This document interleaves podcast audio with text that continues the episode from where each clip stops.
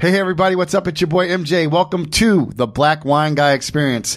My guest today is the proprietor of Wayfarer Vineyard, Cleo Pahlmeyer.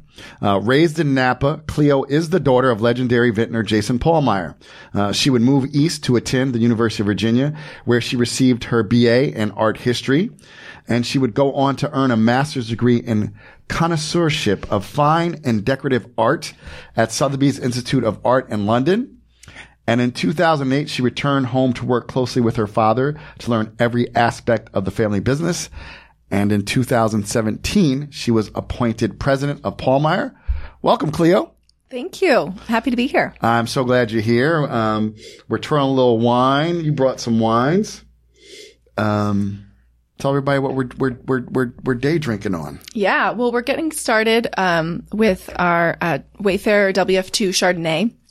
So all the wines we make are just from our one vineyard. Um, and, um, you know, we're, we're make, we're trying to make wines at the highest level from our, from our one site, but inevitably there'll be barrels that just don't quite make the cut, um, for the, for the, you know, Wayfarer label. And so, um, but so the wines are still delicious. You know, they've been farmed in our, by us in our vineyard, made by us in our winery. And, um, they're just not, qu- don't, have quite what we're looking for for the Wayfarer label. So, um, we take them and bottle those barrels under, um, the second label. We just started it in 2019. And, um, and so that's, uh, the WF2. So this is the, the Chardonnay. Very nice. Very Yeah. nice. Very nice. Well, we'll get to the next wine, I'm sure, as we're conversating, which isn't really a word. Um, um, so let's start at the beginning.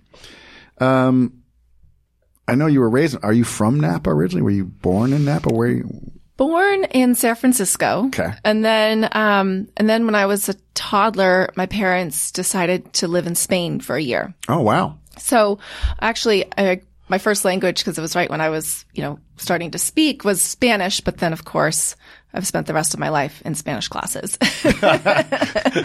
lost, lost that sadly. Um, I just, at one point, my mother told me, cause my mother spoke Spanish and she just said, you just, um, came up to me and just said, stop talking to me that way. you just refused to continue speaking Spanish. I had just started, you know, school, like, you know, kindergarten back in Napa, because then we moved back to Napa when I was about four or five years old.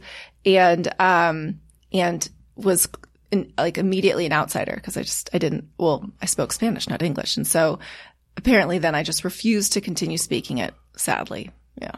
Super interesting. So, um, why did you, why did your parents move this? Why they want, I mean, that's freaking amazing, but like, why move to Spain with a young child? Yeah, yeah. Well, so well, two young children actually, me, my brother and me. Um, they uh just well, my, my dad loved wine. They loved to travel. Okay. Um, my mother, um, well, as I mentioned, she she speaks Spanish, but she is really into languages. She's um had a career as an interpreter and translator.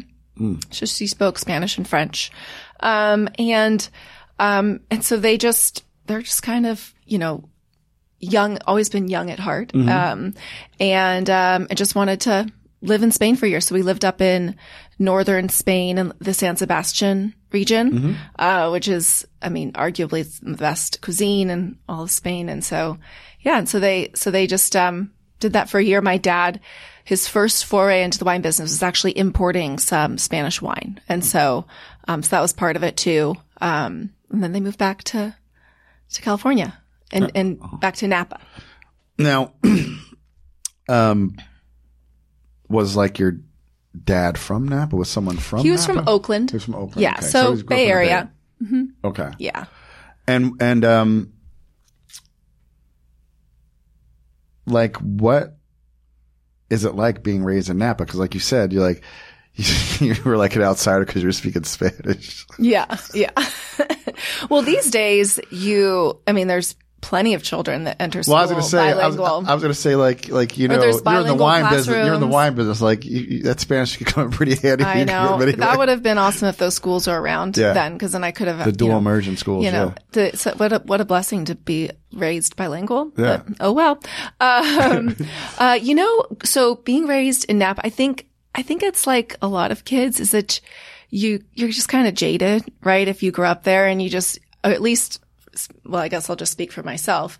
Um, you know, just don't really appreciate what you have. And, you know, Napa was not what it is now. Um, you know, um, a few decades ago, um, that, you know, there were far less traffic lights. It was just sort of like a podunk little town. Um, I mean, maybe not podunk, but you know, the downtown area would flood every few years. And so, you know, businesses struggled. Um, they since did a, you know, big project down there. So now we don't have that issue anymore. But, um, and, you know, and so, you know, grew up, my dad, um, would, well, it was, it was always kind of like a family joke, but also not, a, not really a joke because my dad, whenever we would like drive to go camping or something like that, every time we would see a tasting room, which back then there were far fewer tasting rooms Right. and they were just little like people would put their sign out on the street or along the highway and you pull over and walk in. And um, and so whenever my dad saw like a tasting room sign, like some between where like our, you know, wherever we started and where our destination, he'd like pull over, and be like, "Oh, like let's make a pit stop here," and we'd be like, "No, Dad, not another tasting," and you know, because we'd just be in there, uh, just sort of lolling about. There were no iPads, like we just had to entertain ourselves while while Dad like did me. the yeah did the tasting, and then we you know went on our continued on our merry way, but.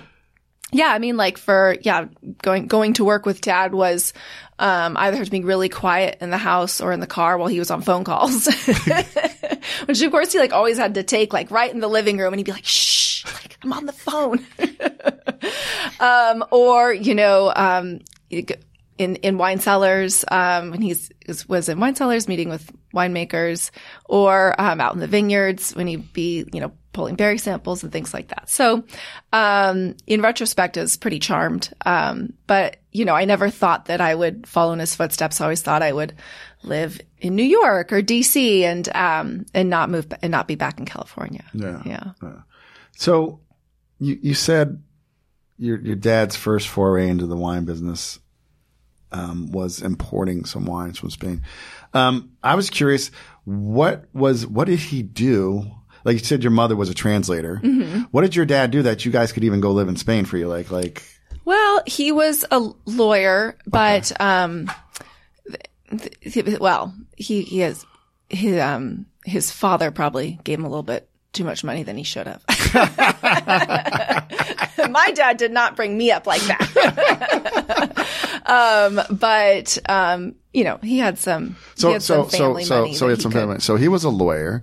Was your grandfather also a lawyer? Was he was it? My grandfather was um no um, no he started out in Wisconsin. Um I don't know what generation immigrated, but um uh, they had settled in Wisconsin, and so but my grandfather was decided, you know, married my grandmother, and then moved out to Oakland area. Okay. Um, and he started um, as a tire salesman, and um, and at that time you would sell tires at gas stations to gas stations, and so then he started um, buying They were called service stations when you service. when, when, that's when right. Hence sold- the tires. Yeah. There you go. Um, and when they used to pump gas Yeah, for they you, actually pump gas for you. Yeah. that was the best. Clean your windows. It was the best. Yeah, I, Air was for free. Fill your tires. One of my things I like most in life is putting gas in the car. It's just, I find it very tiresome. But anyways, um, Move to New Jersey. You can't pump your own gas. yeah, or Oregon, right? Or get an electric car. Yeah, Yeah.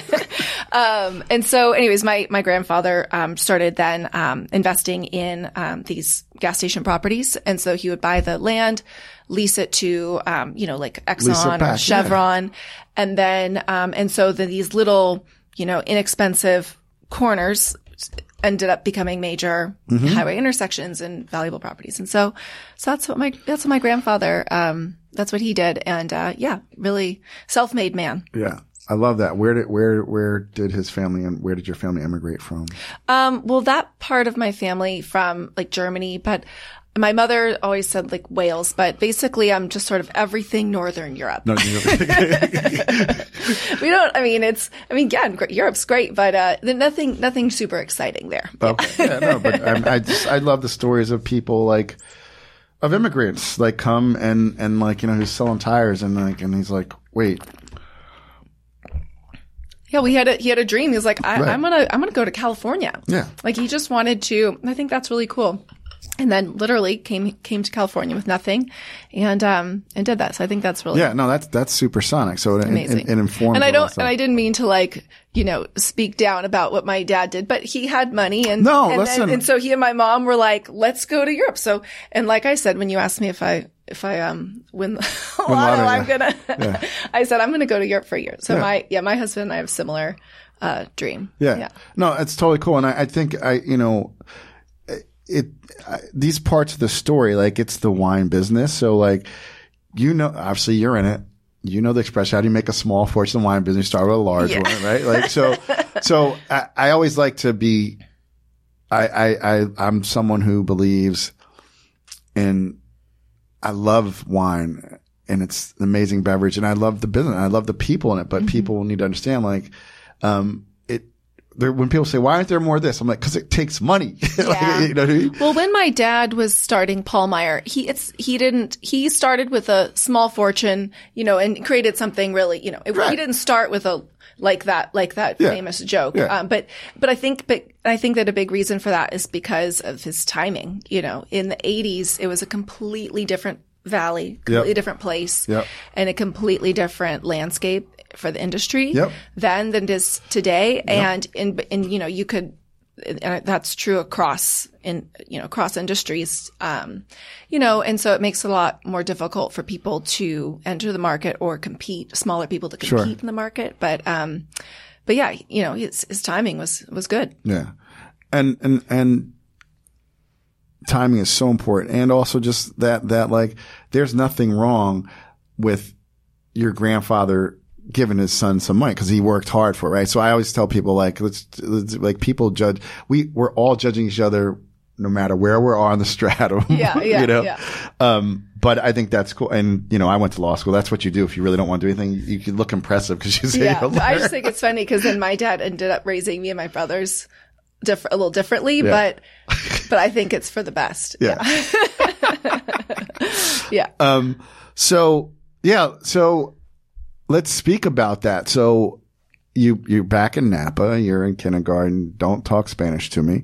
Um, and it was your dad immediately, uh, was, was he, did he start in the wine business when he came back to Napa? Yeah, yeah. So, so he, well, he practiced as an attorney for, Okay. you know, for many years. And before my parents were in, um, went to Spain, they were living in DC before they had children and my Mm-hmm. dad was practicing law. My mother was working as an interpreter and translator. And so, so they started their careers and then had kids Okay. late. So, so they were doing other things. Um, and, um, uh, so so when my dad got started in the wine industry, he he had met um, some people through tasting groups. So when he was in law school, he started, um, you know, tasting wine obsessively and started his own tasting group. Where did he go to law school? I just looked because I was, I, I was like, Uh, Golden Gate University, I believe. oh, just, just, yeah. California. Nice. Yeah. Yeah. Um, and, um, and, uh, and I think he got like a master's or something at Georgetown. I'm, I'm trying to remember, but Yeah. Probably got his LLM. yeah, exactly. So, Okay. um, anyways, and so, um, and so he partnered up, um, and, um, his first venture in Napa Valley was to plant a vineyard in Coombsville. Okay. Um, and so, um, he did that with his partner who, um, smuggled in, uh, the vine cuttings from, um, from Bordeaux. Um, and so, yeah. Because I love that. It's before TSA pre-check and all this stuff. Oh, yeah. People just Yeah. shoving vine cuttings down their pants. But, Yeah, there you go. Um, where are they purported to be from? I'm just curious. Um, they, they, they got them from nurseries. Oh, okay. In, um, oh, so okay, so in, they. in Bordeaux. All right, so they didn't. Yeah, no, it wasn't like they weren't clipping, um, you know, vines. they, they didn't do the DRC thing that someone. yeah, well, I think yeah, I think well, that's way more common in Burgundy, but in Bordeaux, I guess they they were just, um, you know, they. My dad knew, or he knew from all the research he had done, the wines he had tasted, that to make really great wine, you weren't going you weren't going to get it from the clonal selections that they had available. It's your, you know, UC Davis nursery, and so that's what they wanted. Okay. Bordeaux clones, Super yeah. cool. Okay, so what, what, like, what, what years? And Coombsville, that's like, he must have been a pioneer in there because that's now just becoming a known region. If you're reading the, you know, the Certainly. yeah, Yeah. So it was, um, so it was, um, uh, Caldwell Vineyard. So in, in Coombsville. And so my dad's partner was John Caldwell, who smuggled the, uh, the vine cuttings. And, um, and so, and so it's, it's a pretty large vineyard, um, all like pretty steep hillside. Um, and yeah, there, and to that, at that point, I believe there was really only Chardonnay planted there. Nobody thought that you could plant good Cabernet, um, in, in that, in that area. They thought it was too cold. But, um, of course, um, you know, they were, that's now proven wrong, uh, cause there's some fabulous Cabernet, um, vineyards. And of course, you know, the, what, what my dad was doing with those, with the, with that fruit back in the eighties. Um, of course, you know, global warming has also helped. Yeah, no, I know, I know. That's too. no, it's, thanks. I tell people like, oh my god, they're making so much better wine in New York State. I'm like, global warming. Yeah. Why is Riesling dry? Global warming. I mean, the wines are amazing coming out of places like the Rieslings are the they're the, the Trock and they're so dry, right? But Yeah. like, why are they dry? Um, Yeah. So we have to. Uh, um. So it's the '80s. Your dad's got really good timing. Um. And um. Always was Pahlmeyer. Was that was that was always the name? Okay. Yeah, yeah. So, well, so he, his dream was to make his own mouton. And so, um, he fell in love with Bordeaux wines. And so, um, yeah, so he started Pahlmeyer. Um, first vintage was 86. Um, Randy Dunn was our, was the first winemaker. Randy Dunn. And then, um, Randy at Dunn. Yeah, and then and then Helen Turley um, after him, and then that's Helen with Helen Turley is where um, my dad's venture into Pinot Noir started. We're gonna get there. We're gonna yeah, get to Helen. yeah, But before we go there, so like, um, and it was primarily Bordeaux stuff, right? I mean, when Randy made it, was, it, was he making cab? Was there any blends in there? Was it was it was it blended or was it 100% Cabernet Sauvignon? yeah. So it was always um, a Bordeaux blend. Okay. So um, and that was and that was ha- driven also by you know hi- him wanting to make like his own mouton. So a Bordeaux uh, Bordeaux style blend, um, and so it's it's Pahlmeyer has always been um, you know Cabernet Sauvignon, Merlot, Cabernet Franc, Petit Verdot, and Malbec. Yeah. Yeah. And when when did they um when did he start getting the the big scores? Was that during Helen's? It was right off the bat. Right off the bat, Yeah. okay. Yeah. So it was kind of, he was, um, you know, kind of off to the races with, with the first vintage. Um, you know, Robert Parker Mm-hmm. was a huge, um, you know, becoming very influential, Mm-hmm. was very influential at that point. And, um, you know, and, and Pahlmeyer was really one of those brands that, that caught that wave. Yeah, yeah. And so, um, how old are you when this is like kind of going on? Um, like, uh, er, early eighties. Early 80s. Uh, you know, mid eighties. I was, um, just, I don't know, five years old. Oh, yeah, you're, you're a baby. So, as you're getting older and you're going to school in Napa, and like, what's the deal? Is like, is there like, there must be like, like what, like what's the school system like in Napa, right? Like, I mean, it's got to it's- be different. It's not, I mean, it's not that, that, you know, I mean, obviously, well, it's different from going to school like somewhere here in New York, Yeah. but it's, it's just, it's Okay. pretty regular. So you were, you were, but Yeah. you were probably in school with a bunch of people whose families made wine or owned vineyards. I mean, Or not a- a number? necessarily. No? no, not really. I mean, yes, like there were definitely some people, but, um, I went to, I went to public school Okay. and, um, and, uh, yeah. So, um, you know, my dad loved to, um, my dad's always been really flashy, uh, like big personality. And he, um, and he really, he coll- collected, um, old Cadillacs, like Oh, nice. 59. And he had one in particular. It was a pink Cadillac convertible with like big fins, like the, cause over the, the different years the cars were made, um, the fins were smaller or bigger, but this is like the big fins, these like, f- like flame shaped like tail lights. and I was always so embarrassed when my dad would pick me up at school in this like flashy, I mean, it's, it's a, you know, an old Cadillac. It's not like it was some, you know, like really like modern sports car, something like that. But anyways, yeah, I, I didn't like to stand out in that way. Was your father a pimp? Right? like, like this, pull up in a pink Cadillac. Yeah, yeah, yeah. It's pretty funny. Um, so, um, you get out of high school and you're like, I'm out of here. Well, actually, I asked my um, dad if I could go to boarding school. Okay. I I don't know. I was a very precocious 12 year old. Yeah. I mean, so starting at like, so it's kind of very much like a college process, Yeah. um, to, to apply for a boarding school, but then ended up, uh, age 13 going to boarding school in, um, in Delaware. oh, Um, okay. and it was a, it was a great experience. Yeah. I really love that. So I was kind of like, I'm out starting. Oh, wow. So you, like, I like, school. like, cause I, we're going to get into it, but like literally that's amazing. You said, can I go to boarding school? Because I think, um, if you can do it, it's incredible because you, it's your college experience. You, you're, you're, you grow up. You're away from home. Yeah. At 13. Yeah. And it was a great school. I mean, it was, and it wasn't like this snobby elitist It wasn't like, place. wasn't like you know, Choate Rosemary Hall. I was yeah, like, that. it was a St. Andrew's school. Yeah. Um, and I can't speak to, I mean, it was gorgeous campus. It was where Dead Poet Society was filmed, that Okay. movie with Robin Oh, yes, Williams. I'm- I mean, it was very nice, but the, the culture of the school, at least when I went there, was like, if you like talked about money or where you summer or who your family is or whatever, that was looked down upon. Yeah. That was 100% looked down upon.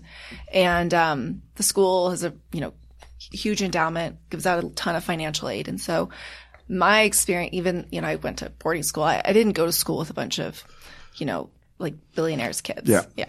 Yeah. Yeah. So it was, um, it was great. I loved it. Nice. Nice. So, um, then from there, you went to the University of Virginia. Yep. Yep. Were, were mom and dad disappointed at first that you weren't coming home, or they, are they, they at that point they knew she was? Like, My dad definitely wanted me to go to school in California, um, and, and made me apply to California schools. I don't think I, I think I kind of fudged up my applications a little bit. I definitely did not put the same effort into those Right. as I did some of the others, but, um, but my, yeah, my mom had already been living on the East Coast for, um, a few years. So she was thrilled. Um, and uh, yeah, so I went uh, went to UVA and kind of but kind of got there and didn't. I was sort of like you know I just applied to like any other school, but I didn't know all the things about it, like all the lingo and like what our school mascot was, or like like what our football record was, or basketball season last year. Like I didn't know any of this. I was just like here I am to go to school, and so um, but it, that was also a really great experience. Yeah. yeah, Uh, it's an amazing uh, university. Yeah. one of the greatest in the country. Um, was it art history? Yeah. Just, um, well, my dad s- said, you know, you really should apply for the business school undergraduate program. And my mother said, you should just follow, do what you are passionate about. And so I obviously followed my mother's advice and, um, and decided to, after taking an art history 101 class, you know, it, um, schools, uh, you know, great schools that like a lot of the classes that like the 101 classes that you take have some of the best professors in the school.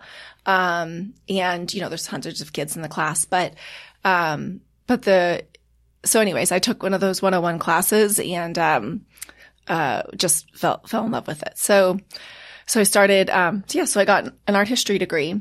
What is what what what is what is what does that look like? Because I, I see that, um, like like literally like after the 101, what's like art history 201? Like what?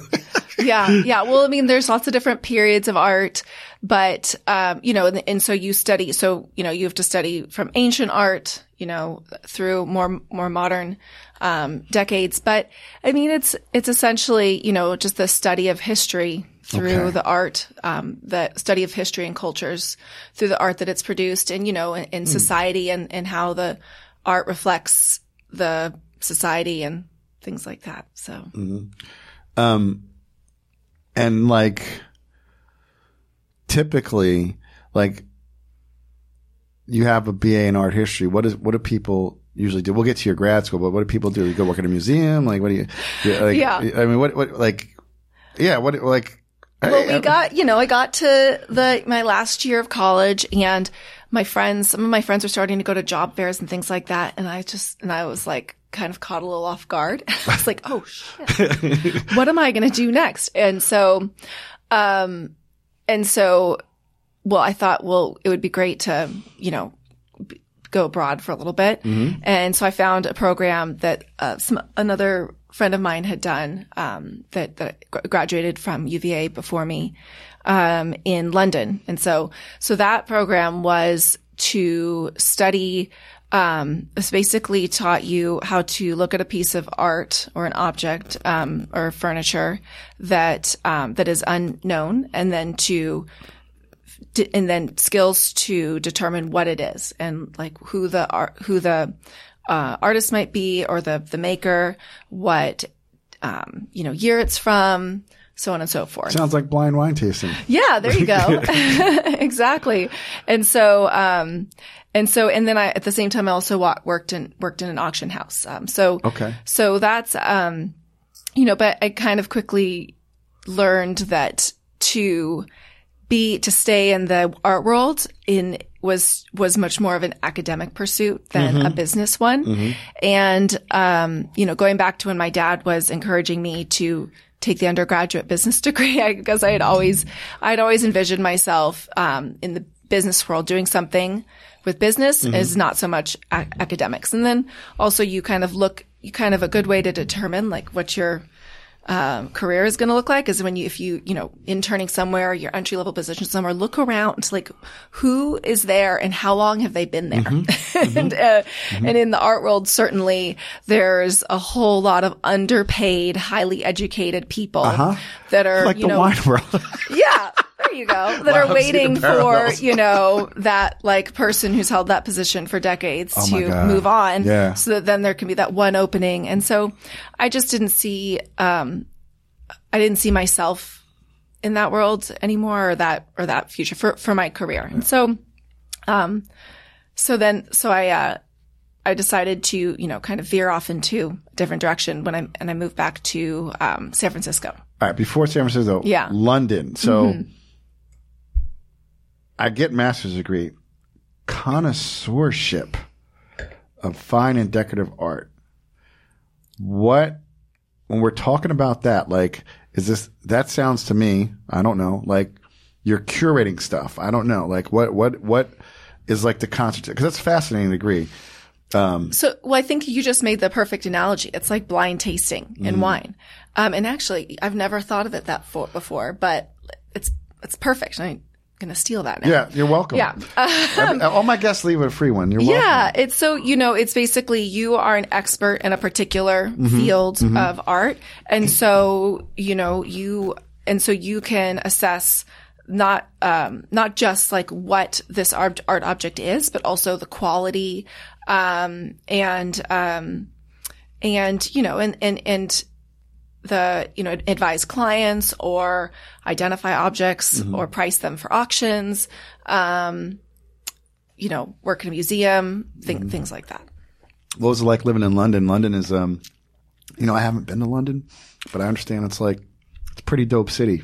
It is cool. It is cool. It's definitely a city where there's, I, I mean, it was expensive Yeah. to live there. And Yeah. so, you know, there's like to, like to really, uh, enjoy you definitely have to, you know, have, be able, be able to spend some money. And that wasn't necessarily the budget that I was on, but, um, but um, you know, I, I very much um, enjoy living there. I mean, I just love a city. I just love the energy of it. I love coming to New York. Mm-hmm.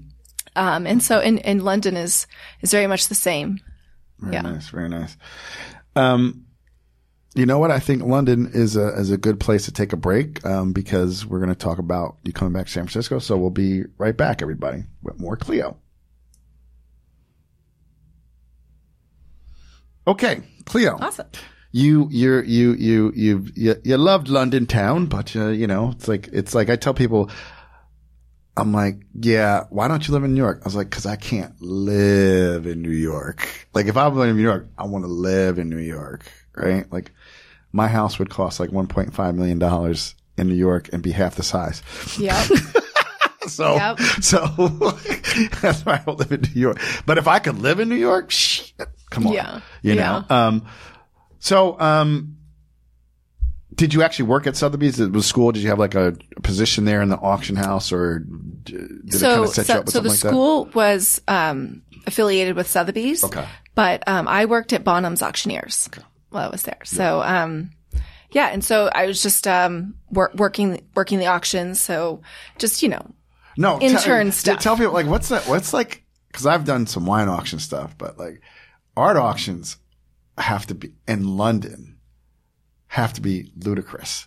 I mean, it, Like the like the wealth that comes to buy art at a freaking auction. must yeah. be- I mean, they don't have major auctions every day Right. of the week, but you know, on you know a weekly basis, there'd be you know be auctions for all sorts of various things, and you know just to like just to be around these things, you know, with just paintings stacked against the wall and you know cataloging everything, and um and then and then the you know the excitement of running the auction, um it, you know it, it's cool. It, it's a it's a fun, um uh it's a really cool thing to be around. Nice. So you came back to San Francisco. What what what'd you do when you landed in San Francisco? Um, so I, you know, floundered for a little bit. Not gonna lie. And then, um, eventually, um, landed a, a position at Williams Sonoma Corporate, oh, okay. which was really great. You know, around the time that I was, when I was in London, I had started to think about eventually joining, um, my dad in the family business. Um, but he thought and I thought and I agreed that it was would be important for me to continue to have some other experience um, before you know jumping into the family business. So um, so for a few years I worked um, for Williams Sonoma corporate and um, it was a it was a great it was a great uh, experience. You know, got to experience being part of a really large company like that and all of the um, you know the bureaucracy and the you know the the way the organization is run and the structure. And so, um, so it was, a, it was a good experience. Um, and, uh, around 2000 or in 2008 was, um, was when, um, I started, I actually got an email from my stepmother and she was asking if I had any friends that were looking for an entry level position wanting to get into the wine business. and um and I was at that point I was like, well, you know, like maybe this is this is the my opportunity. So um so I applied for the job. and uh and then started um and then started working um with my dad uh later that year. So So, um, entry level. So, kind of walk us through that. Like, when did you start? Did you did uh, like did you? First of all, let me back up. Did you ever do any harvest stuff when when you were growing up, or No, never harvest Okay. stuff. Um, well, there might have been like a brief stint, you know, counting irrigation lines in the vineyard, um, and then washing barrels at the winery. Um, but, um, you know, but I was answering the phones, um, doing, you know, ad- administrative Admin stuff, things, um, entering orders, um, you know, work, uh, reconciling inventory, things like that. okay?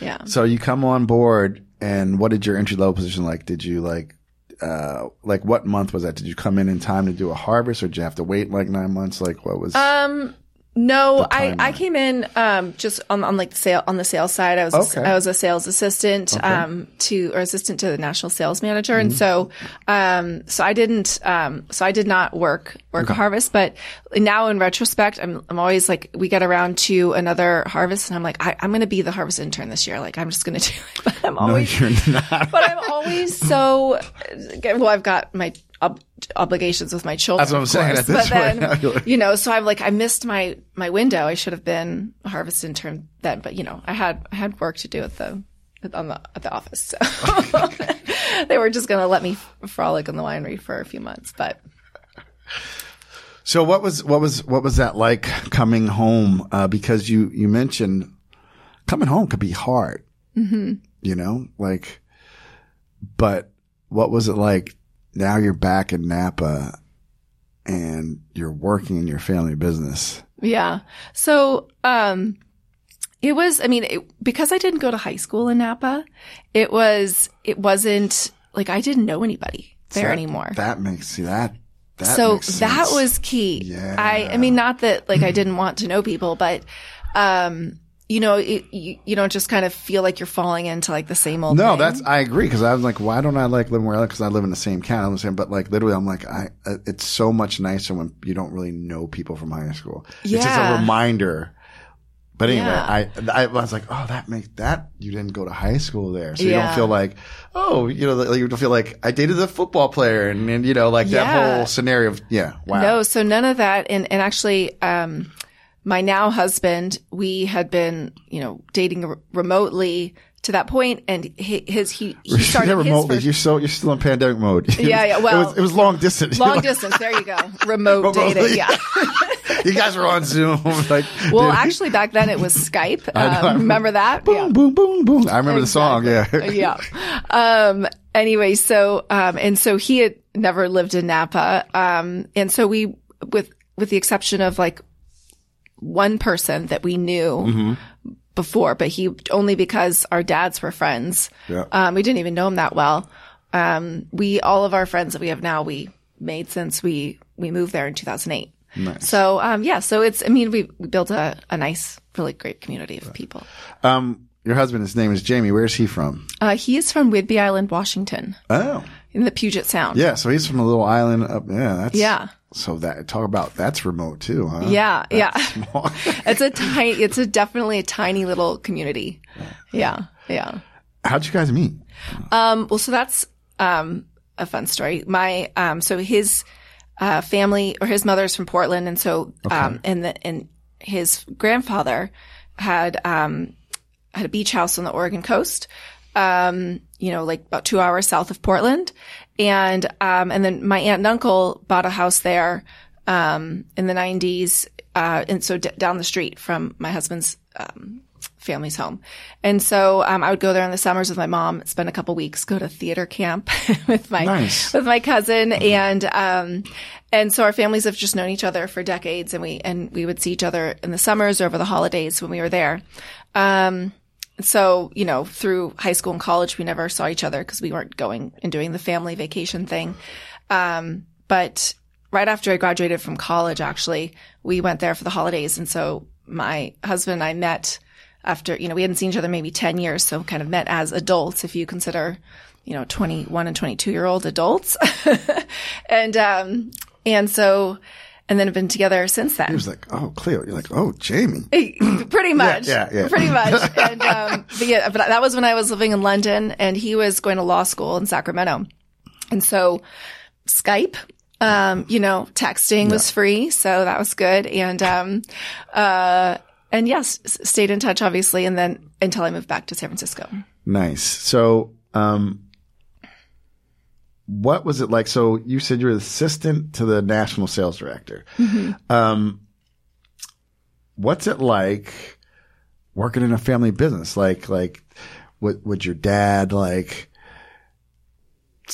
say things to you, you know, coach you, chide you? I don't know. Like, what's it, like, what's it like? There was some weird stuff to navigate for sure. Um, I mean, it's not, it's, it's not easy. Um, you know, um, well, you know, like first of all, like one of the first things is, um, my boss was like, well, cause I would refer to my dad as dad Yeah. because, you know, I was, you know, I, like that's, That's how I had always referred to that- him. You know, ever since I've been born. Yeah, and he was like, you know, we really should, you really shouldn't, you really should call him Jason. And I was like, okay, yeah, okay, got it. And now I like, I can't stop calling him Jason. well, that's not true. I, I can call him Dad too. But, um, so that, yeah, that was one little thing. You know, I think people definitely feel threatened and get, get their elbows out and there can be some, you know, some nastiness that happens and that happened, you know, over the years. But all in all, um, worked with really great people. Um, and, um, you know, there's definitely that, that level of like not wanting to let your, you know, your dad down. Um, and, you know, and having, and then also having that like extra, um, you know, just, yeah, not, not wanting to screw up, but then if you do screw up, you also hear it from him. right. Um, not just your boss or, you know, Right. um, so there's that. so there's that too. But, you know, I was really fortunate to be able to, you know, like I mentioned before, I didn't, you know, do the business school route in Yep. undergraduate, Yep. but uh, worked with a lot of really incredible people. And, um, you know, everything I know about the wine industry, I just, I learned on the job Nice. um, you know, working with my dad, but, you know, lots of different, um, you know, other people that have either been employees or consultants of the business over the years. Um, some really instrumental people. Um, yeah. So let's let's go back because you mentioned um, Randy Dunn was the first winemaker, and then Helen Turley took over at at uh, Pahlmeyer. Yeah. Um, how much interaction did you did you ever have with uh, Helen? Um, I mean, I was, You were younger. You were, I was, you know, like eight years old, Yeah. 10 years old. Um, so, um, so yeah, so, you know, I, I told, I remember her. I remember, you know, doing things with her and, you know, going to lunch or dinner or seeing her at the winery and things like that. Um, but no, not, I mean, did not really interact with her on a meaningful level or anything super memorable. But I would ask you this: as we look at the industry and it's changing and push for more inclusivity, like you're actually a, a, a woman in this business who saw a powerful woman in the business. As you know, do you? I mean, do you? In retrospect, do you do you kind of what do you think about it now? Like, as you look back, like I asked you that question, like advice for yourself, like if you look at that now, what what how do you how how how do you see that?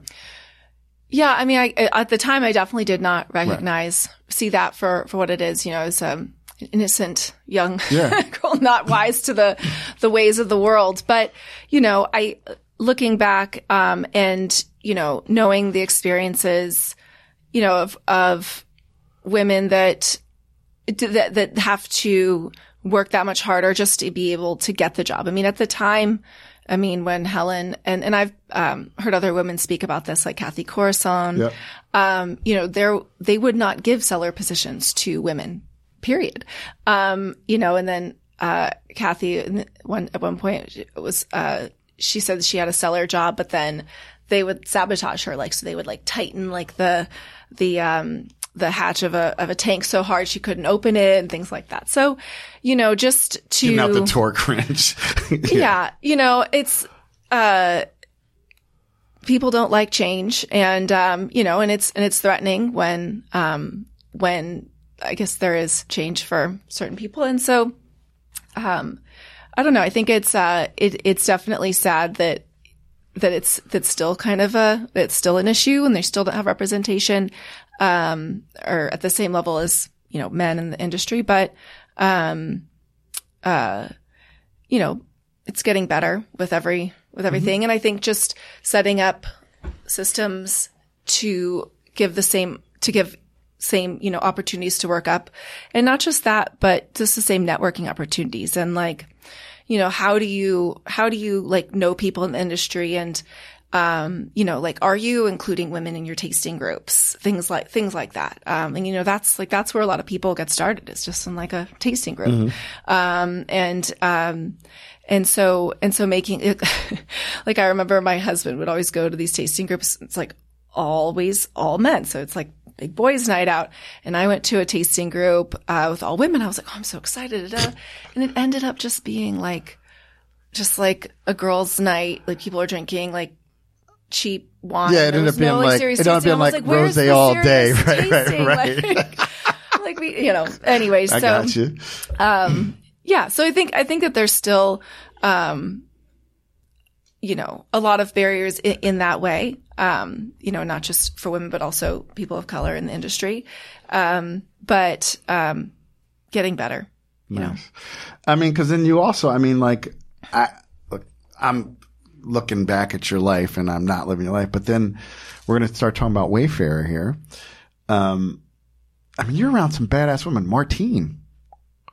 So how did Wayfarer kind of come to be? I know it was, it was kind of female driven. So your dad was telling people about Martine and then like Helen was instrumental in finding this property, correct? Yeah, yeah. So, well, yeah, my dad's first idea, he, he wanted to get into Pinot Noir. And so his first idea was to go to Burgundy, buy vineyards there, and then have Helen an American female winemaker make the wines in um, in Burgundy. So, um, which was which is sad, but was incredibly radical at the time. I, am right? like when I read that, I was like, "Yo, that would have been sick right? Yeah, to yeah. have her making." The way she makes wines, they're really flavorful. If you never had, you know, Mm-hmm. and and if you've had a Turley's Infidel, she only made that for one vintage, so you probably never had a Helen Turley Yeah, wine, yeah, right? yeah, but if you had a Helen Turley wine, um, you know, she's a very super talented winemaker, and so this was like the '90s, right? yeah. So like this is the like 90s. an American going over buying land in Burgundy, and then is going to bring an American winemaker over Mm-hmm. to make Pinot Noir and Chardonnay. Mind blown. Yeah. Yeah. So, so any, uh, you know, my dad has, was the owner of two properties in Burgundy, two Grand Cru parcels for a very brief period of time. The French, uh, the local people appealed to an obscure real estate law that gave them first right of refusal on the transaction. And my dad got pushed out. And so, um, you know, at that point, the exchange rate, you know, going from dollars to to francs was very favorable, but going the other way around, he lost his, his shirt on the money being sent back, wired back. Um, and, um, but, you know, decided to, to, you know, to keep, tr- to keep going. And so Helen had, um, uh, recently at that time, you know, she's, she became very famous for as being a cult Cabernet winemaker, but is probably now more famous for her own, uh, little Pinot Noir Chardonnay label Marcassin. And so she had recently uh, planted her vineyard um, in this region, and um, and uh, not too far from Marcassin was a property called Wayfarer Farm. Um, it was owned just by this hippie couple that had moved out. Um, to this region as part of the Back to the Land movement, and they were growing fruits and vegetables, and they were running a small school, and um, was it a Waldorf school? yeah. Very- I mean, very- not not unlike I'm sure, but I don't think it was like any sort of official thing. But they were they were following the def- principles oh, yeah, of Rudolf they were- Steiner. they were raising, uh, you know, animals and farming and things like that. So, um, uh, and so anyways, the property, they had put it on the market. Um, and, um, and so she brought my dad out there and, um, my dad just fell in love with the, with the place and, um, ended up buying the, the parcel and, uh, planting the vineyard, uh, finished planting it in 2002. And so, just so you guys know, like, like these guys, uh, I think they were the Davises. Yeah. Yeah. Yeah. Like we're talking organic bottom. They were selling their, their, their, their produce to Chez Panisse. Like, Yeah. so this is like, Like the first farm to table. yeah, which is yeah. the first farm to table restaurant in America for sure.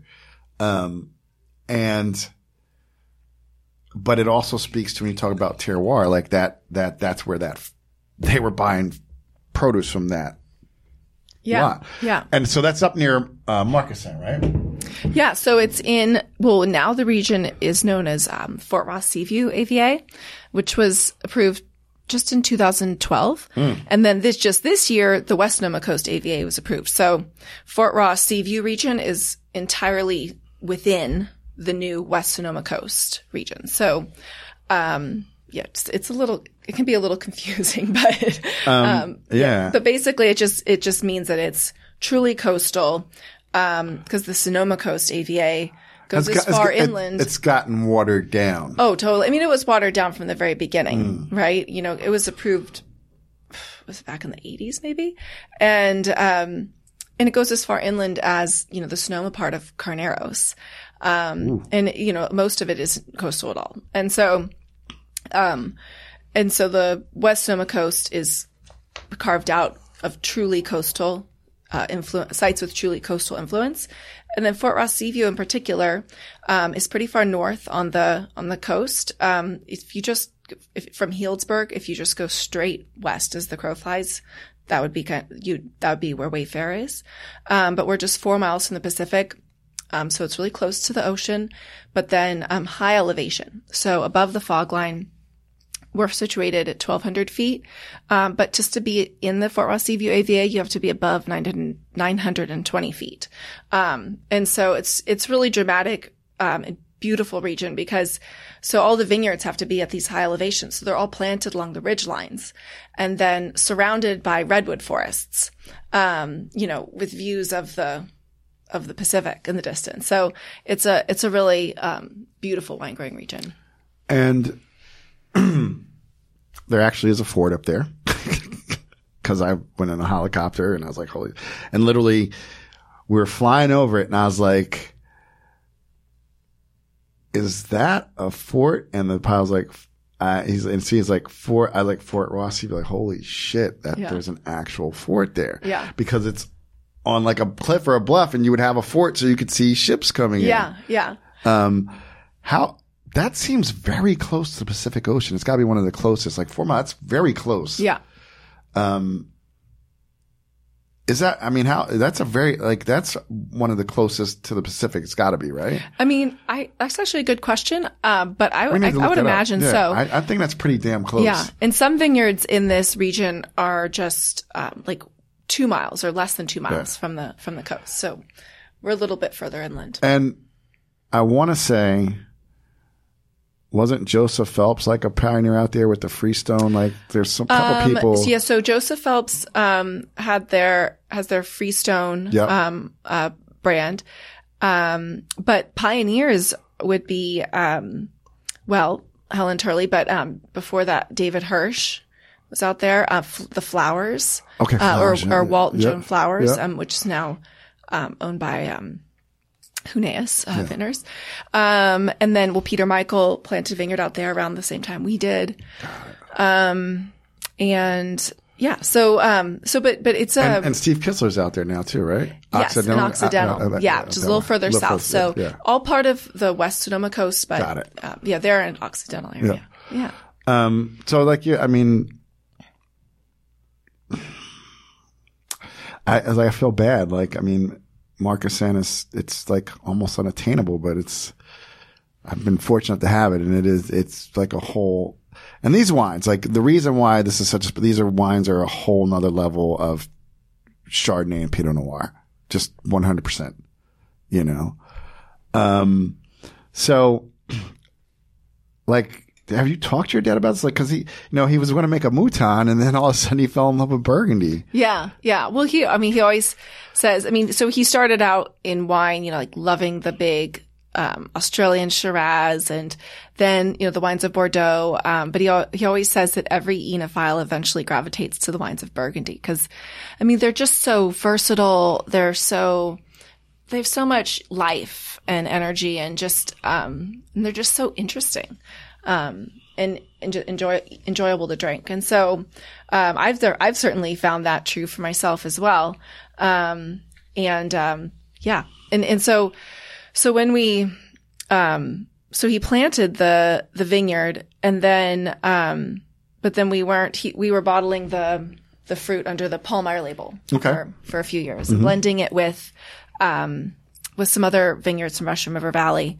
Um, you know, but, but with, but with Chardonnays and Pinot Noirs in particular, um, you know, they're, the great Chardonnays and Pinot Noirs of the world don't come from a blend of this vineyard, that vineyard. They come from just one really special site or even just little pieces of that really special Right. vineyard. Right. And so, um, so when I started working with my dad in 2008, um, and I got started to get to know Wayfarer much better. Not, it's not, it wasn't just the place that we would go. Sometimes it took two and a half hours to drive to, you know, um, it, it was, uh, I started to get to know the wines and the wine business. And so, um, I got to create this label, um, with the, you know, with the rest of the, with the, our team at the time, of course, um, in, with the, in 2012. So, and so that in 2012, we harvested our first fruit that would be the, the Wayfarer, um, estate label. And so, um, like what's the, mm, like you said, every, uh, all true enophiles gravitate towards the wines of Burgundy. Um, what was it like kind of making this its own? Like, cause it was under Pahlmeyer, which is known, iconic brand. Um, and you helped design this, but like, ha- was it, what, did, you, did, you say, Hey dad? Did you say, Hey Jason? I think, uh, this, these, you know, uh, if you look at Burgundy, it is, it's all about villages and it comes down to even blocks, like you said, like, you know, um, how did you guys come to the, the realization that this should be a standalone brand? Yeah. Well, I think, I mean, well, it, the, the, because the vineyard was, was really, at that point, the vineyard was, um, 10 years old. Okay. And so it was really, um, kind of an ideal way to start, you know, an, a, a label or a wine brand that's just from just one single property. Mm-hmm. And so, um, and so the, so the vineyard really drove that. And then as far as, you know, like Pahlmeyer and, and, sep- and differentiating it from Pahlmeyer, um, that was really also the key is that it was really had to do with, um, just this one truly special place and um, and that's what we wanted to showcase with those wines. Um, I think with and, and, I think that that's a unique thing to Pinot Noir and Chardonnay, because with you know with Pahlmeyer, over the years we had been. Was, you know, changing our fruit sources from time to time, but we, mm-hmm. we were still making Pahlmeyer wines year after year. Um, but Wayfarer wines can only come from one place. Mm. Mm-hmm. And so, um, who's who's who's who, who's making the wines for you guys now? So, um, Todd Cohn is our winemaker. Um, he and I have been working together for almost ten years, uh, which is something I'm really proud of to have that um, that type of longevity and consistency. Um, another one of my colleagues also we've been working together for almost ten years. Both of them um, worked with me at Pahlmeyer. Okay. Um, and, um, and so, yeah, so Todd, um, is from, um, Northern California from Redding area. And, um, he decided not to go into his family business. His family business, his dad, um, uh, basically it, it's like, um, so like supply chain for like frozen goods. um, so unlike his brother and sister, he decided he, he, he wanted to, um, to make wine. And so he went to UC Davis. Um, he, uh, did, he worked at Schramsberg, um, and then, um, Opus One. Um, and at Opus One, that's when he really got into, um, the viticulture side of it. Cause, uh, Michael Silacci always, one, one of his philosophies was that if you work in the winery, you have to work in the vineyard. If you work mm-hmm. in the mm-hmm. vineyard, you have to work in the winery. Mm-hmm. And so, um, and so when we were, uh, looking for someone to hire for Wayfarer. Uh, at that point, we were hiring for an assistant winemaker. Our first winemaker for Wayfarer uh, was Bibiana Gonzalez Rave. She's a Colombian um, and made the wines for several years before mm. Todd took over.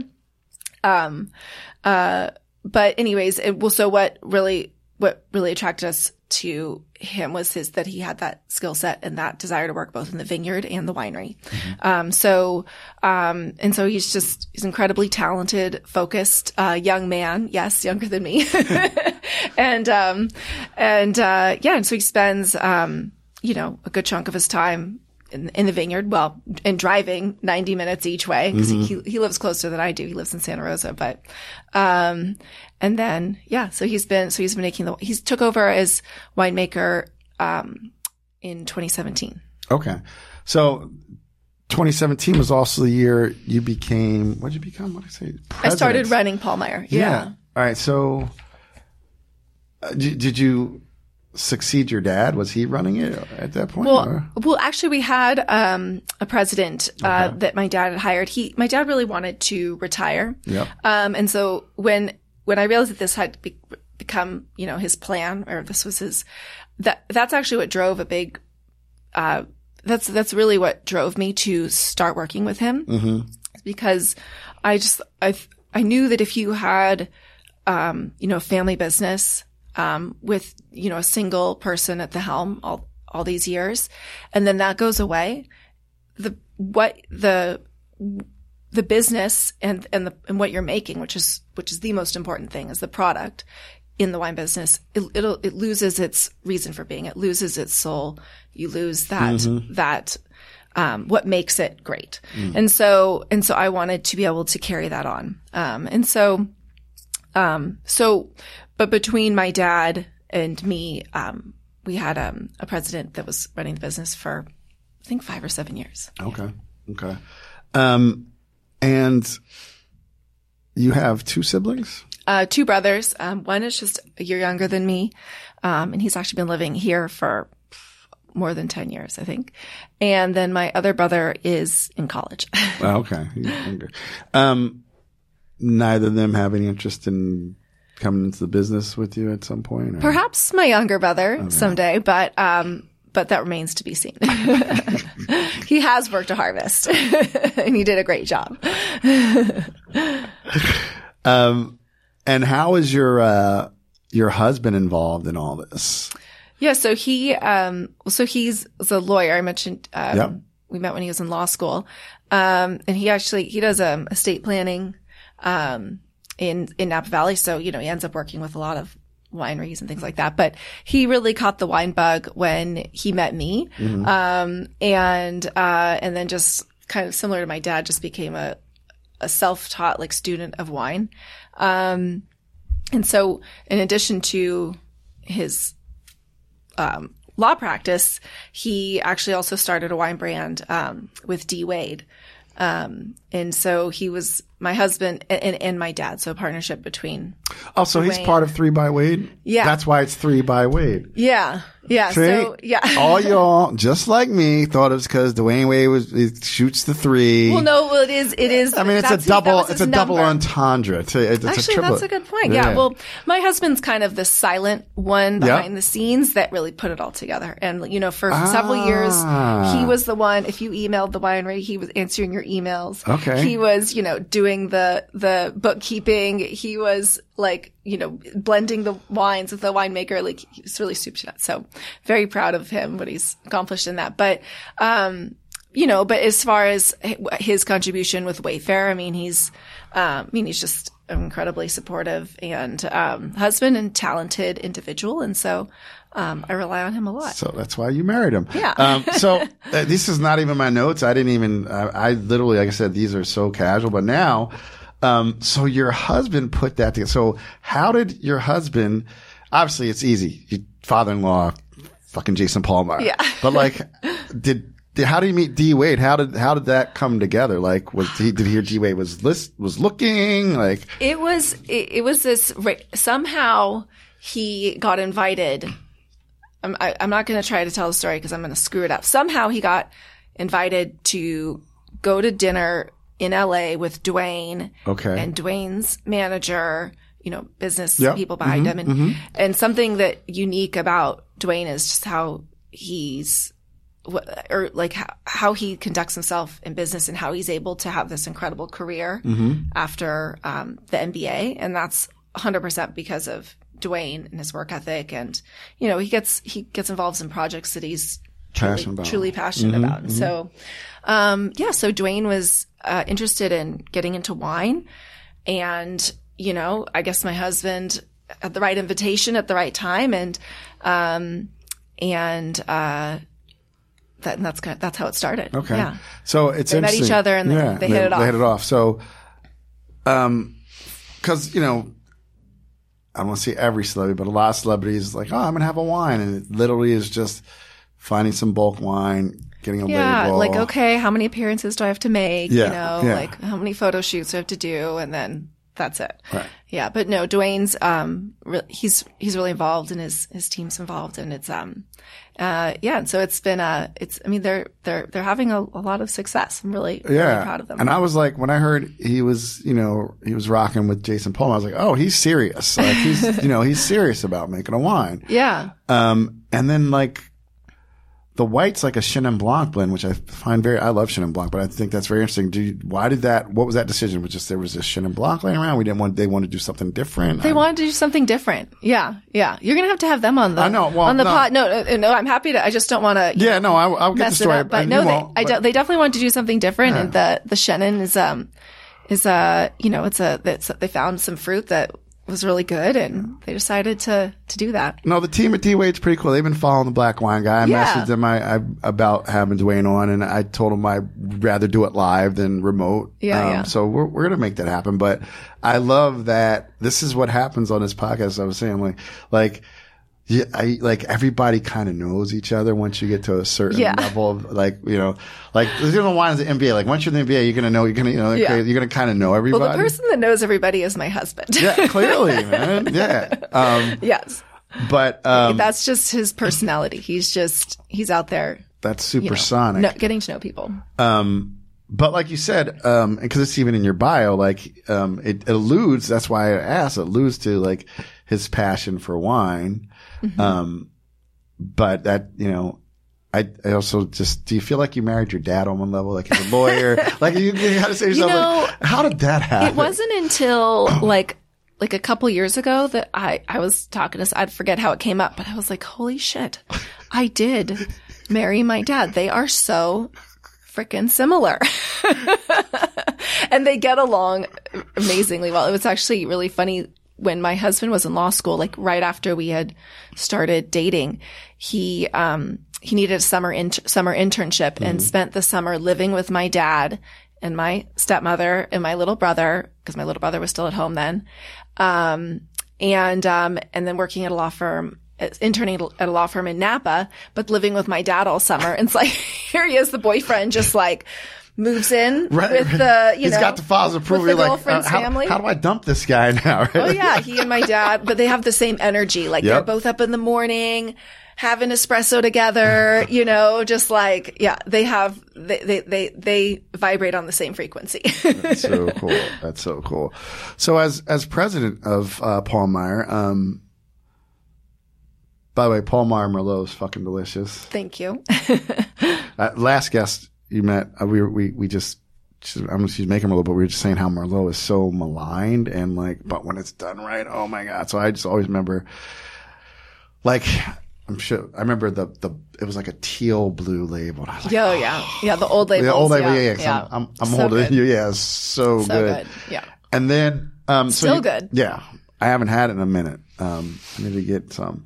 So you have, you have Pahlmeyer and then you have the second label there is Jayson, right? Mm-hmm, Um, so you're running Paul Meyer, Jayson, and it's just the two labels there. Mm-hmm. Okay. Yeah. And then, and then, and then we started Wayfarer. And then you started Wayfarer. Mm-hmm. And so you, you have two, la- two, two, two, uh, labels over there now.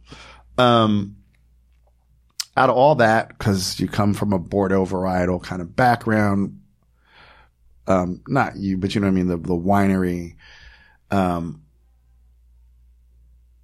why are you so passionate about Wayfarer?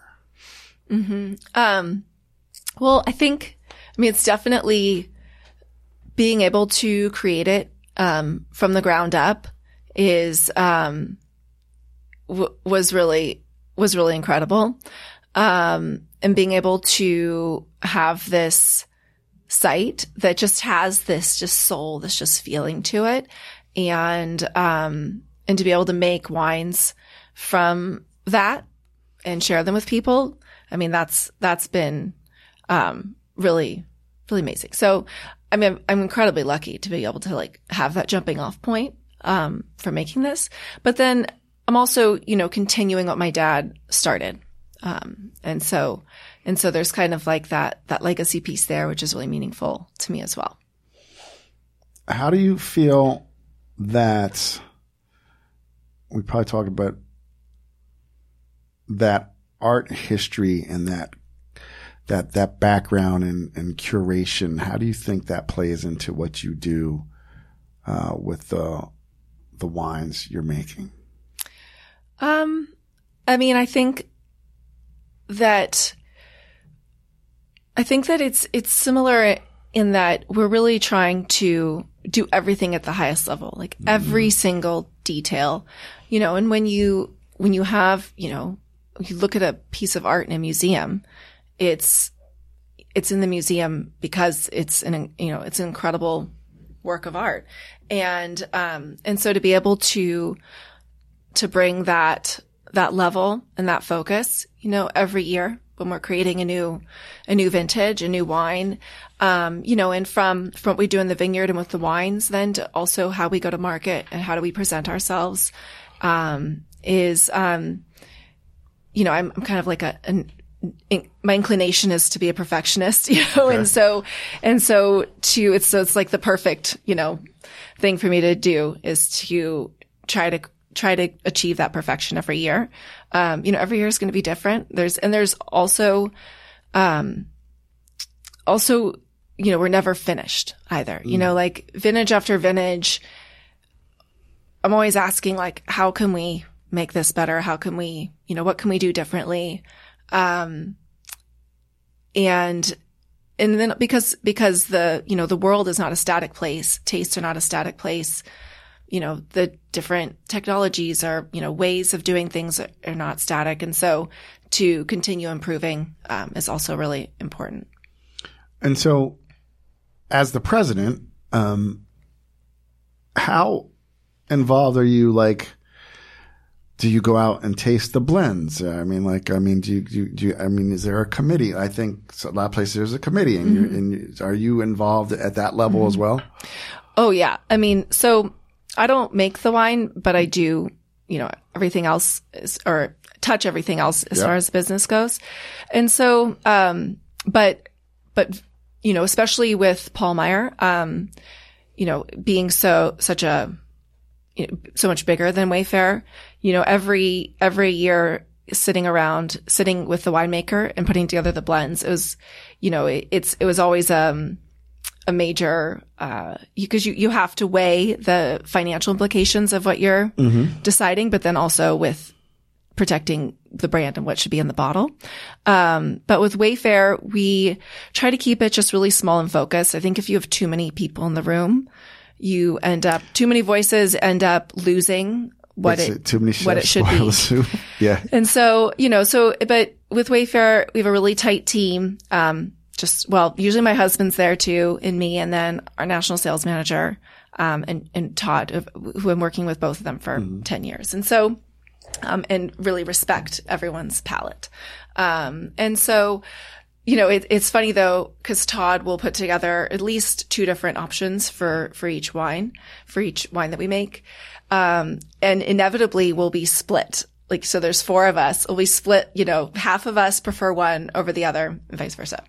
And, um, but Todd and, and so I'm going like, ah, oh, cause you know, like you can drive yourself nuts with, with these decisions. Cause you, you know, you, you, I mean, you know, you put wine in the glass, you smell, smell mm-hmm. it, you taste it, come back to it an hour later, completely, it's completely changed on you, you know, and so, you know, that's where. Yeah, you're like, either like, hello or like where the fuck did you go exactly yeah and so and so uh, but todd actually absolutely loves it when when we're when we're split because you know he he have it because the fact not the fact that one's going to win out of the other, but the, what we're saying about the wines helps because he put them together, right? Yeah, because yeah. he's like, oh, okay, yeah.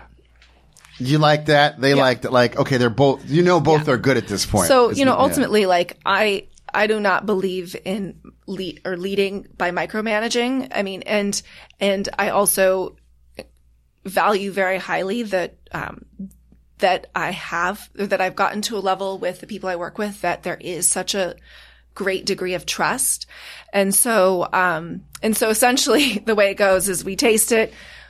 We love, you know, we generally love both the wines, um, you know, both the different options, we talk about it. And then Todd basically then just goes back and then does his thing with, with all of our feedback. But, um, you know, sometimes I, I'll much more strongly be like, no, no, no, we need to go in this direction.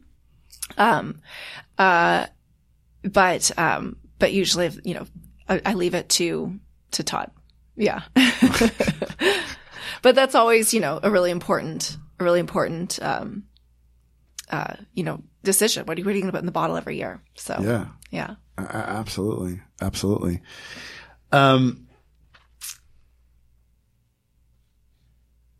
where do you, where do you see this? Like you said, it's a very focused brand. It's very, mm-hmm place driven like kind of like what's the production on these? I know you have the second label helps you a little bit because it's mm-hmm. instead of declassifying it per se you, you you you're using it but yeah i mean so we make less than 5000 cases. Okay.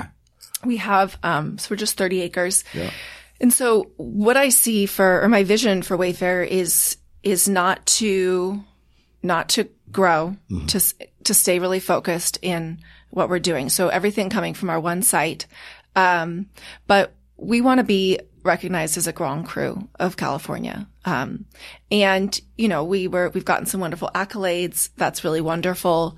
Um, uh, one writer even, you know, said that we were a Grand Cru of California, but, you know, I, I think that we have a lot of work to do because I think that, um, you know, we we can continue, um, to work on our craft, but then also continue to work on, um, on how we farm the land. Are we doing what's best, you know, for the, for the land? Are, how are we, um, you know, constantly, you know, improving and how we're doing things, um, to, to be sustainable and, um, and, you know, conscious of the earth. Um, and then, and then as far as the, the, the brand and recognition of the brand, just to continue to, um, build the reputation and build the, you know, the, the, the, the quality of the wine so that we can achieve that, that status with our peers and our customers. And that, that's ultimately, so, so just, so to, to focus on this, this one, um,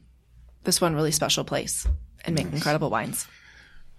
You know, when we were warming up, I asked you some questions about like what's your favorite meal, such and so on. Um, what are some of the wines that you drink, maybe from regions? You don't have to say people are like, um, cause you, you could, like, you know, you could get high on your own supply and you should be doing really well here with all the stuff you make. But like, like, do, where, what regions do you like, uh, when you're enjoying wine with your husband? You guys yeah. like Tuscany? I mean, where, where, you know, just what do you guys like? Yeah. Yeah. No, I mean, we love, um, so I mean, we, we love drinking California Pinot Noirs. Um, but so do I. Yeah. but, um, but of course, and, and, Chardonnay, though, I have to say, um, Chardonnay is definitely one of my favorite when, wine I mean, varietals in the world. It, yeah. The way the way it's made, when it's made right, that's why it's so good. I know. I always say it's a really expensive habit, though, because like I'll never ever order like a by the glass Chardonnay offering because bad Chardonnay or sorry, inexpensive Chardonnay or bad Chardonnay is. I was gonna say inexpensive Chardonnay is usually bad Chardonnay. It's usually bad Chardonnay, guy, exactly. But, but and so, keep and, because well, you know, a lot of times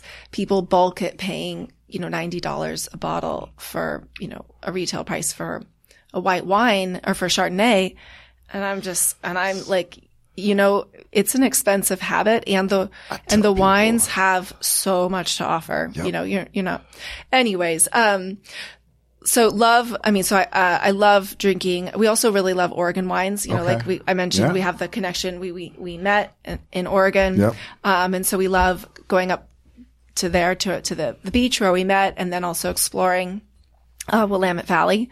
Um, some really exciting producers there, especially with Chardonnay. Mm-hmm. Uh, I think the whites coming out of the white wine and the sparkling wines mm. coming out Oregon are going to be better than the Pinots. You heard it here 1st mm-hmm. I could be mm-hmm. wrong, but I really have yeah. been so impressed well, by think, the Chardonnays. Oh, a hundred percent. But I mean, I think, I think both Chardonnays and the Pinot Noirs are going to continue to get better though. Cause I mean, think about how young of a wine growing region Oh, I uh, remember. Oregon I'm 54. I remember like in 97 when I got the wine, it was like Oregon up. Wines from Oregon sucked in 97 in my opinion. Yeah. I mean, it, but now the vines are older and you're just getting these fruit, you know, like I had my last 13% alcohol, but the ripeness, the richness of the fruit, mm-hmm. um, because of the, she was explaining because the days are longer, but, mm-hmm. but like the maturity now, now I get it. Yeah. But the white wines have come full circle there. Yeah. I mean, viticulture takes time. Like it takes time to know mm. like what the right rootstocks are, what the best clonal selections are, what to plant where. You know, Burgundy's thousands and thousands of years um, in Italy and in Bordeaux mm. and um, and you know, in, in California, we, we have more time under our belts and things like that, but you know, just in time for, you know, climate to be throwing another exactly. curveball, curveball at us. But, um, but yeah, I mean, my, uh, we also love drinking, um, Burgundy definitely white burgundy. Yeah. um, white burgundy is sick. Yeah. I'm so sorry. Yeah. Every time I like, like every time I, I'm like, oh, you just like once you have, like, ah, oh, you get what the fuss is about. Yeah. Yeah. Like you don't want to admit yeah. it, but like you, you are like, you really get what the fuss is about. We're white burgundy. Like, oh. Um, and then we also love drinking, um, Italian wines too, like Barolo and Nebbiolo and, um, mm. Super Tuscans. And so, yeah. Yeah. Well, cool. We're going to play a fun little game. Okay. It's called FMK. Fuck, marry, kill. Okay. Three grapes. you get to fuck one, you get to marry one, and you have to get rid of one. You have to kill one. Okay. All right, so here we go. I'm gonna make this easier for you, or maybe not. Um, Pinot Noir, Chardonnay, and Merlot. Ooh, you just made it hard. Yeah, that's why I didn't. I didn't, I didn't even go cab because hoping you would. because cab. Oh, you just you just got me. Okay. Well, I am an unabashed lover of Chardonnay. Um, I don't care what, you know, the ABC people, you know, Yeah. say. It's so fuck Chardonnay. yeah. 100%. Um, gosh. Well, I mean, this is a super hard one. Um, but I'm, you know, I, I'm going to have to marry Pinot Noir and s- sadly kill Merlot. Um, Way to stay on brand. yeah. Because we are talking about Wayfarer. Yeah. here. but I need you. That Paul Miles was like, oh. I know. I know. All right, that was fun. Um, all right, so last question for you, Cleo. What are you most excited for in the future? Oh gosh. Um, you know, I'm so we uh I'm really excited just to continue focusing in on Wayfarer. Um at the end of 2019, we sold um Pahlmeyer. And so, uh, but, but got, kept Wayfarer. And so in 2020, established it as its own standalone brand, working with a, you know, small team of people that I absolutely love. And, um, and so I'm just really excited to continue focusing in on just these, um, you know, 30 incredible acres, um, making these beautiful wines, sharing them with people, um, and just continuing to improve everything that we're doing. Um, you know, with all the shit that's happening in our world, thank God for wine. Oh my God, yes. so, you know, to, to be able to, to do something that just brings so much joy, um, is, is a blessing. Well, there it is, everybody. Cleo, thank you so much for coming on. I'm glad we were able to do this. Uh, tell people where they can find you, how they can be a part of what you're doing. Um, so its uh, website is wayfarervineyard.com. Um, you can join our mailing list, order our wines, um, and um, reach out to us. We'd love to host you if you're ever in the Napa or Sonoma area. Awesome.